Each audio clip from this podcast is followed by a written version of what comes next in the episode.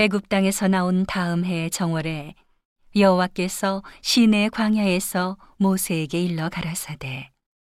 이스라엘 자손으로 유월절을 그 정기에 지키게 하라 그 정기 곧 이달 14일 해질 때에 너희는 그것을 지키되 그 모든 율례와 그 모든 규례대로 지킬지니라. 모세가 이스라엘 자손에게 명하여 유월절을 지키라 하매 그들이 정월 14일 해질 때에 시내 광야에서 유월절을 지켰으되 이스라엘 자손이 여호와께서 모세에게 명하신 것을 다 조차 행하였더라. 때에 사람의 시체로 인하여 부정케 되어서 유월절을 지킬 수 없는 사람들이 있었는데 그들이 당일에 모세와 아론 앞에 이르러 그에게 이르되 우리가 사람의 시체로 인하여 부정케 되었거니와 우리를 금지하여 이스라엘 자손과 함께 정기에 여호와께 예물을 드리지 못하게 하심은 어찌미니이까? 모세가 그들에게 이르되 기다리라. 여호와께서 너희에게 대하여 어떻게 명하시는지 내가 들으리라. 여호와께서 모세에게 일러 가라사대 이스라엘 자손에게 고하여 이르라. 너희나 너희 후손 중에 시체로 인하여 부정케 되든지 먼 여행 중에 있든지 할지라도 다 여호와 앞에 마땅히 유월절을 지키되 2월 14일 해질 때에 그것을 지켜서 어린 양의 무교병과 쓴 나무를 아울러 먹을 것이요. 아침까지 그것을 조금도 남겨두지 말며 그 뼈를 하나도 꺾지 말아서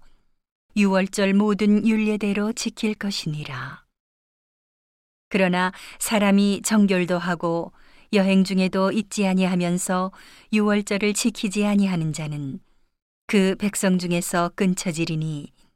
이런 사람은 그 정기에 여호와께 예물을 드리지 아니하였은즉 그 죄를 당할지며 만일 타국인이 너희 중에 우거하여 여호와 앞에 유월절을 지키고자 하면 유월절 율례대로 그 규례를 따라서 행할지니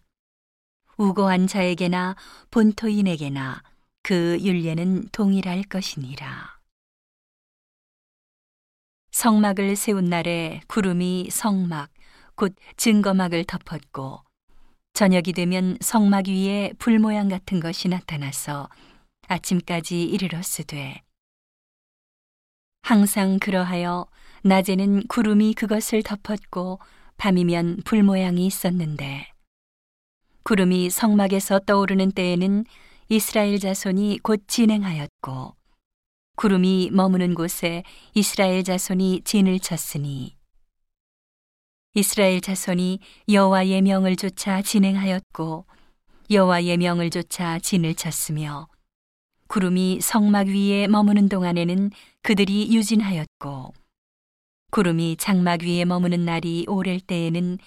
이스라엘 자손이 여호와의 명을 지켜 진행치 아니하였으며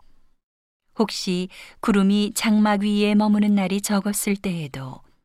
그들이 다만 여호와의 명을 쫓아 유진하고 여호와의 명을 쫓아 진행하였으며